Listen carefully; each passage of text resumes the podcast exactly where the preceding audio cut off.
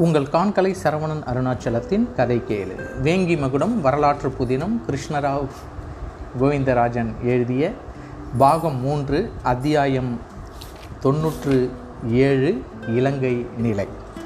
நாகை சோழ மாளிகையில் சக்கரவர்த்தி ராஜராஜ சோழரும் அவருக்கருகில் இளவரசன் ராஜேந்திரனும் அமர்ந்து கப்பல்களை சீரமைக்கும் விஷயம் பற்றி பேசிக்கொண்டிருந்தனர்.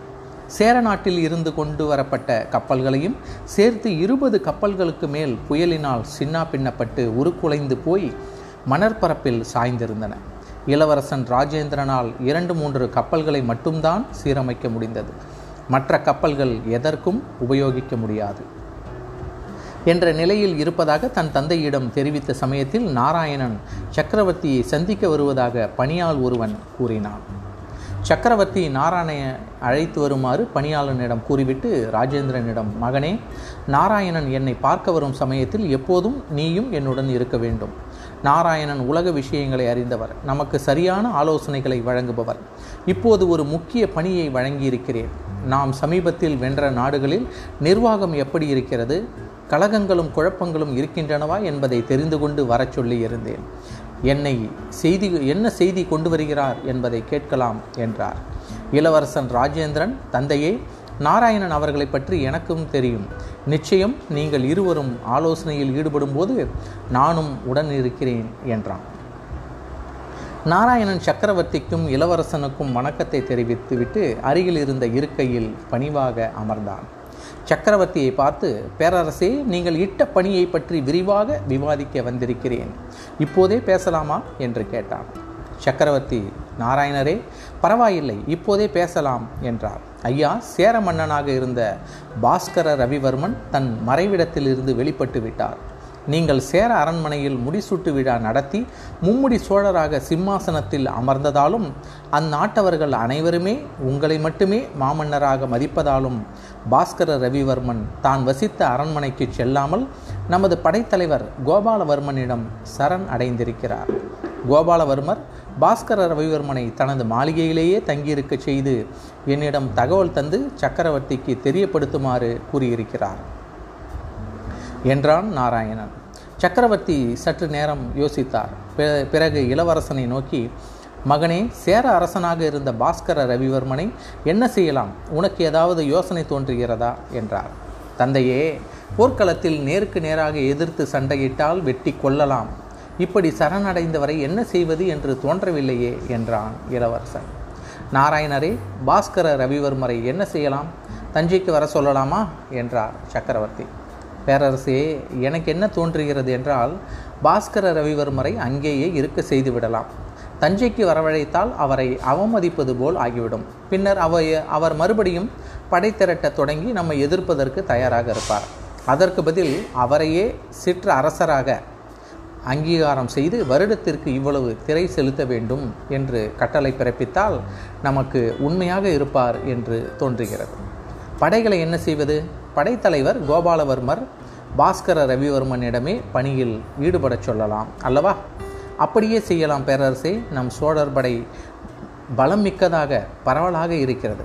அவற்றையெல்லாம் ஒரே இடத்தில் திரட்டுவதை விட அங்கங்கே படைப்பிரிவுகளை அமைத்து சிற்றரசர்களின் தலைமையின் கீழ் செயல்பட வைத்தால் தேவைப்படும் போது ஒன்று திரட்டலாம். சரி நீங்கள் கூறியதை பற்றி நான் முதல் மந்திரியுடனும் மற்ற தலைவர்களுடனும் ஆலோசனை செய்கிறேன். மேலும் வேறு ஏதாவது செய்தி உள்ளதா?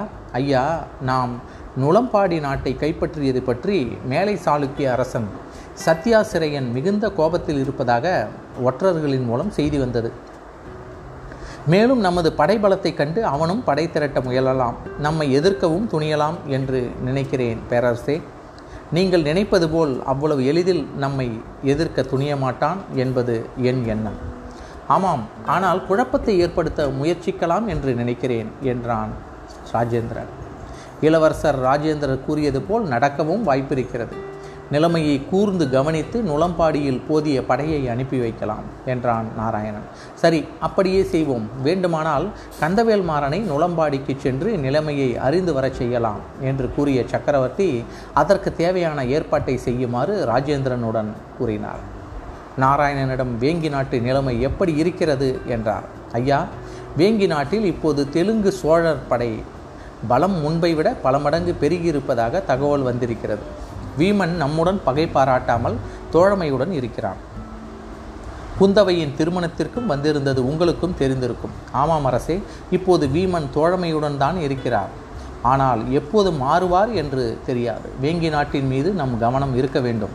அதற்காக சில ஒற்றர்களை அங்கேயே இருந்து நிலைமையை அவ்வப்போது தெரியப்படுத்தும்படி கூறியிருக்கிறேன். அது மட்டுமல்லாமல் நம் பாதாள சிறையிலிருந்து தப்பிய வேங்கி நாட்டு ஒற்றன் வீமனுடன் இணைந்திருக்கிறான் என்ற தகவல் கிடைத்திருக்கிறது. சுதானந்தன் இப்போது பலம் வாய்ந்த ஒற்றற்படை தலைவனாக வேங்கி நாட்டில் உலவுகிறான். அவன் வீமனிடம் மிகுந்த செல்வாக்கில் இருப்பதாக தெரிகிறது. அவன் ஏதாவது தூண்டிவிட்டு நமக்கு எதிராக செயல்படுவான் என்று நினைக்கிறேன். சுதானந்தனின் நடவடிக்கைகளையும் கூர்மையாக கண்காணிக்க ஏற்பாடு செய்யுங்கள் நாராயணரே என்றார் சக்கரவர்த்தி. அப்படியே செய்கிறேன் பேரரசே நமது கப்பல் படையை சீரமைக்க எவ்வளவு காலம் பிடிக்கும்?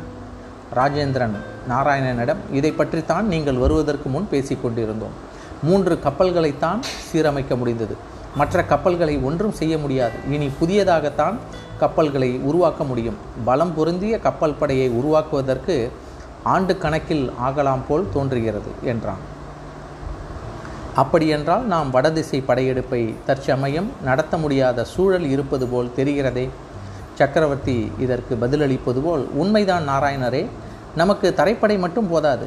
பலம் வாய்ந்த கப்பல் படையும் இருந்தால்தான் வடதிசை படையெடுப்பை நடத்தலாம்.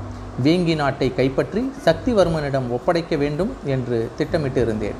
அப்படியே கலிங்க நாட்டையும் வென்று வங்க நாடு கங்கை கரை நாடுகளையெல்லாம் நமது ஆட்சிக்குட்பட்டவையாக ஆக்க வேண்டுமென்றால் நல்ல பலம் வாய்ந்த கப்பற்படை தேவைப்படுகிறது. அதற்கு இன்னும் பல காலம் ஆகலாம் போல் தெரிகிறது என்றார் சக்கரவர்த்தி. பிறகு சற்று நேரம் கழித்து நாராயணனிடம் இலங்கையில் நமது படை எப்படி இருக்கிறது என்று விவரம் தெரியுமா? என்றார். நாராயணன் ஐயா ஈழ நாட்டிற்கு நான் அனுப்பிய ஒற்றர் படை வீரர்கள் எவரும் திரும்பி வரவில்லை. அவர்களிடம் வாரத்திற்கு ஒருமுறை எனக்கு அங்குள்ள நிலவரம் பற்றி தகவல் அனுப்புமாறு கூறி அனுப்பினேன். தகவலும் வரவில்லை வீரர்களும் வரவில்லை. அதுதான் எனக்கு சற்று கலக்கமாக இருக்கிறது உங்களிடம் இதை பற்றி கூறி நீங்கள் உத்தரவிட்டால் நானே நேரடியாக இலங்கை சென்று தகவல் அறிந்து வரலாம் என்று நினைத்திருந்தேன் பேரரசே என்றான். சக்கரவர்த்தி நமது ஒற்றர்களுக்கு என்ன நேர்ந்திருக்கும் என்று நினைக்கிறீர்கள்? என்றால் நாராயணன். எனக்கு ஒன்றும் தோன்றவில்லை ஐயா என்றான்.